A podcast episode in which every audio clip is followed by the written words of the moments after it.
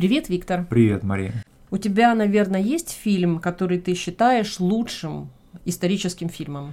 Ну, один трудно назвать, однако, вот если говорить о пяти лучших, да, исторических фильмов, то я бы назвал, в частности, «Возвращение Мартина Гера». А, ну это фильм про французское крестьянство. Да, и вот когда ты говоришь фильм про французское крестьянство, вот, наверное, не сразу загорается интерес посмотреть его, да, потому что, ну, это же не про герцогов, не про королей, там, да, не про принцесс. Да, примерно так. Ты хочешь посмотреть фильм про французское крестьянство? Нет, не хочу. Но дело в том, что действительно этот фильм захватывающий, потому что история, которая в нем рассказывается, она совершенно необычная, и при этом она имела место быть. Ну, это настоящий детектив.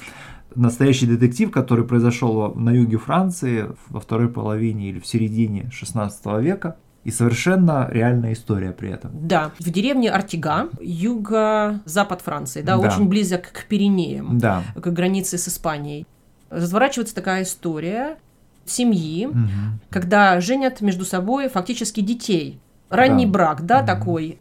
Значит, одна семья, пришедшая здесь, mm пришлая, mm они приехали из страны Басков. Севера Испании. Севера да? Испании, mm да. Но, тем не менее, они умудрились уже стать своими, стать на ноги и женят своего сына на дочери богатой семьи местной. mm И вот Мартин, mm это мальчик, и Бертранда – это девочка из да. богатой семьи. Вот у них такой ранний брак. Да, Мартину 14 лет, Бертранде 13. Ну, надо сказать, что супружеские отношения у них не задались с самого начала, да, и в фильме показывается, как используются средства там народной медицины, какие-то там обряды, да, для того, чтобы придать Мартину вот мужскую силу. Ну и в конце концов э, у Бертранды рождается сын.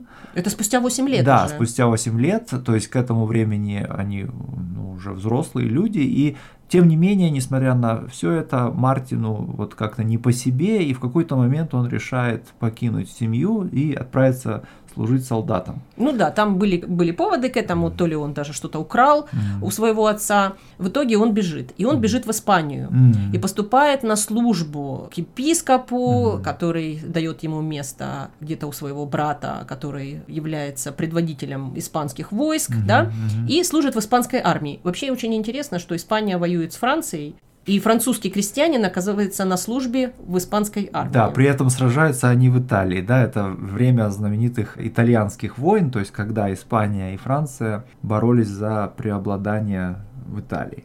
И, в общем, дома его нет, mm-hmm. и о нем ничего не известно. Поэтому жена, оказывается, остается одна вместе с ребенком. И сюжет дальше развивается в деревне следующим образом. Появляется Мартин Гер, угу. но это не тот Мартин Гер, не настоящий. Да, Появляется его двойник.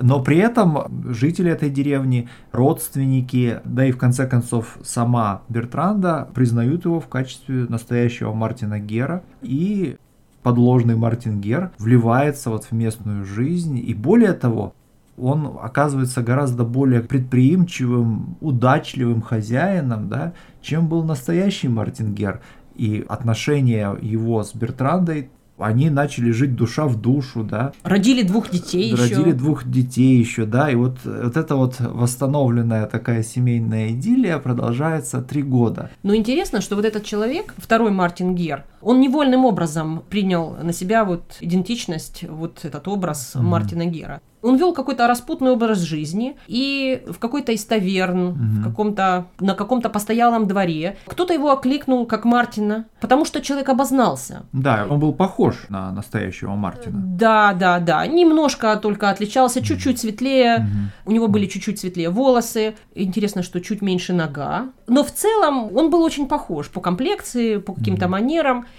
И вот эта случайность, вот эта случайная встреча дало ему идею а почему бы не попробовать? А кто такой Мартин Гер?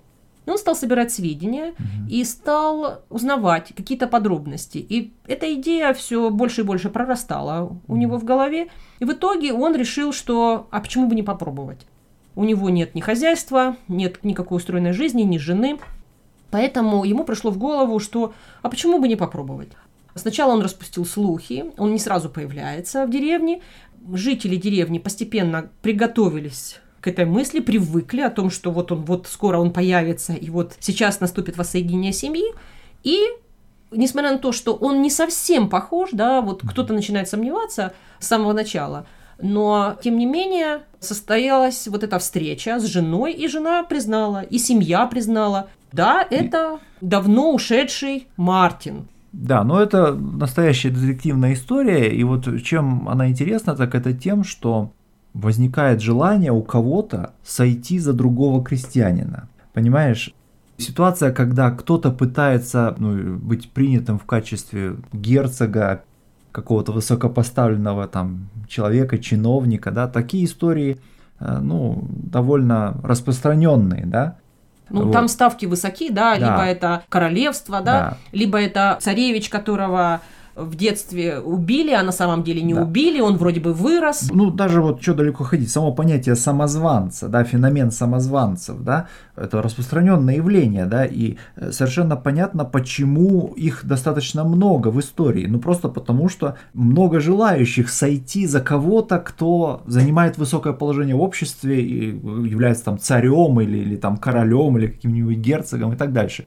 И в этом смысле вот как раз эта эпоха конца 16 века, там 17 века, это эпоха плутовского романа, да, где какие-то мошенники очень часто представляют себя какими-то вот важными персонами, каковыми на самом деле не являются. Да? А что делает эту историю необычной, так это то, что в ней один крестьянин пытается сойти за другого крестьянина, то есть не за буржуа, не за, не за дворянина, да, а просто за другого крестьянина. Да? И оказывается, во-первых, что это выгодно, угу. а во-вторых, что это возможно. И вот мне кажется, что уникальность этого сюжета в том, что здесь угу.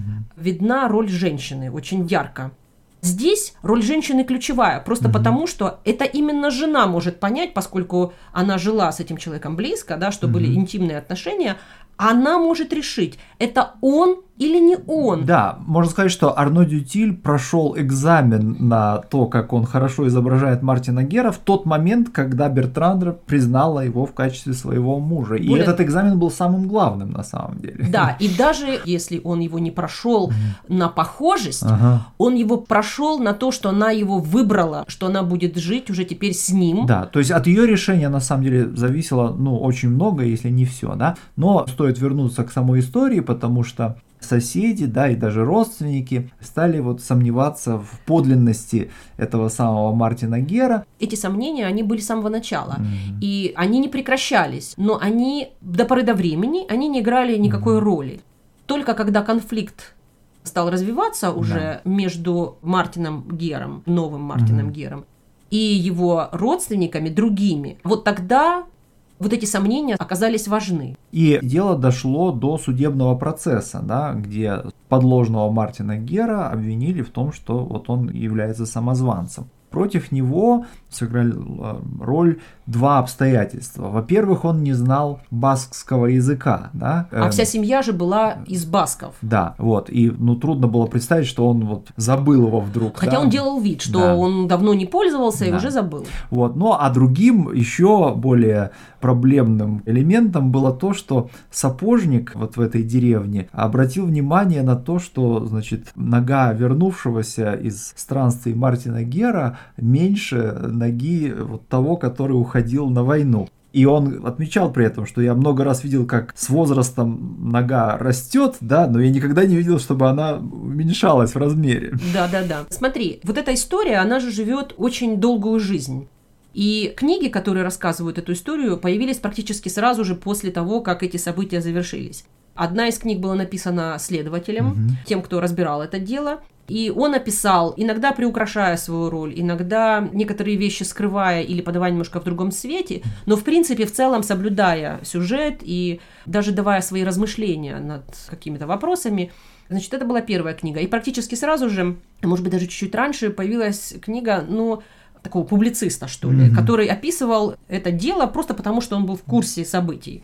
Две книги, да? Да, да. Затем эта история продолжала жить в романах Дюма. Действительно, в одном из романов Дюма, посвященном истории Франции 16 столетия, история Мартина Гера и вот этого самозванца, она всплывает, потому что она была слишком необычной, чтобы таковой не воспользоваться, да. Вот. Ну и, наконец, вот в начале 80-х годов, в 81 году был снят этот фильм, в котором Жерар Депардье играет вот этого Арно Дютиля, то есть самозванного Мартина Гера, а Бертранду играет Натали Б, такая тоже довольно известная актриса французская 80-х годов. И они на редкость убедительны в своей роли, особенно Депардье. Надо сказать, что роль мошенников всегда ему удавалась, она очень органична, да, при этом его крестьянская внешность вписывается угу. в этот образ с этой точки зрения можно только похвалить этот фильм. Ну и, конечно, надо отметить, что серьезную роль вот в том, насколько качественно был снят этот фильм, сыграла историк, консультант, выступившая в качестве консультанта в этом фильме Натали Земон Дэвис. И вот только после этого фильма она пишет научную книгу, научное исследование. И интересно, что эта история живет уже в художественной литературе, да, и вот в кинематографе. Угу. Она живет какую-то уже свою жизнь, и наконец-то Натали угу. Зимон Дэвис угу. берется за то, чтобы описать эту историю с точки зрения профессионального историка. Да, и она пишет вот монографию, которая называется «Возвращение Мартина Гера», и она выходит, эта монография, через 4 года после выхода фильма, да, то есть это тоже необычно, потому что обычно все-таки сначала выходит какое-то там историческое исследование или литературное, а потом на его основании снимается фильм. Здесь же наоборот. Да, но мне кажется, здесь роль Бертранды еще важна тем, что она не просто центральная фигура в момент принятия решения, Мартин Гер настоящий э, или не настоящий mm-hmm. в начале mm-hmm. сюжета, но и в том, что ее фигура очень драматична, поскольку когда событие развивается, она сама оказывается под угрозой. Да, дело в том, что когда подложного самозванного Мартина Гера обвиняют в этом самозванстве, да, ей грозит, в общем-то, обвинение в соучастии. Она же признала его в качестве настоящего Мартина Гера, и, в общем, трудно было предположить, что она не поняла подлога. Да, что она не распознала этот да. подлог, и фактически это измена мужу, да? Да. Хотя могли бы рассуждать с другой точки зрения о том, что Мартин Гер, настоящий тот первый, ушел, пропал да, без вести, да. да? У него жена с ребенком, у нее странный статус в этой деревне, она и не вдова, она не может выйти замуж, да. например, но при этом у нее нет мужской поддержки, да? да. Конечно, она живет в семье, то есть есть родственники, родственники да, но при этом у нее вот это странное пограничное состояние и не то и не все. Если человек ее бросил, да, если муж ее бросил и ушел, то говорить об измене или неизмене странно. Безусловно, ее решение очень можно понять но просто в какой-то момент ее интересы сталкиваются с интересами вот дяди Мартина Гера, который тем временем скопил в своих как бы руках вообще большое состояние. Всей семьи да, состояние. Да, и ему-то как раз не было выгодно, чтобы муж Бертранды возвращался, то да. есть его племянник. Ну, надо сказать, э... что это наша современная точка зрения, потому mm. что в логике 16 века mm. его позиция логична. Да, вся история очень драматична, потому что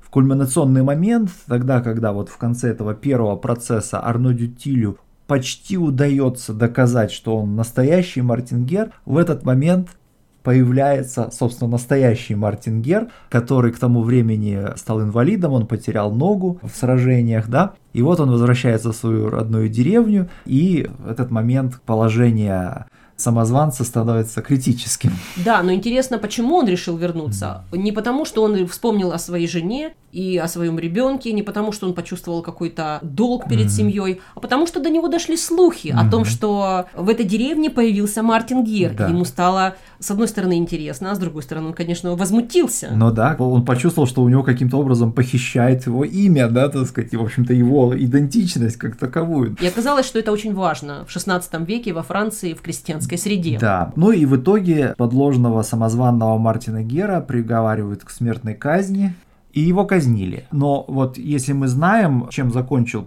самозванный Мартин Гер, то нам неизвестно, как закончилась история настоящего Мартина Гера. Известно только то, что он обвинил Бертранду в измене. Ну а что с ними дальше произошло, это остается неизвестно. Это остается загадкой. Да. Ну пока. Пока. Уважаемые слушатели подкаста Learn Russian Conversation. Поздравляем вас с Рождеством и наступающим Новым Годом! Спасибо, что в этом году вы были с нами. Подписывайтесь на наш канал и делитесь ссылкой на этот эпизод, а также на наш веб-сайт store.lrcpodcast.ca.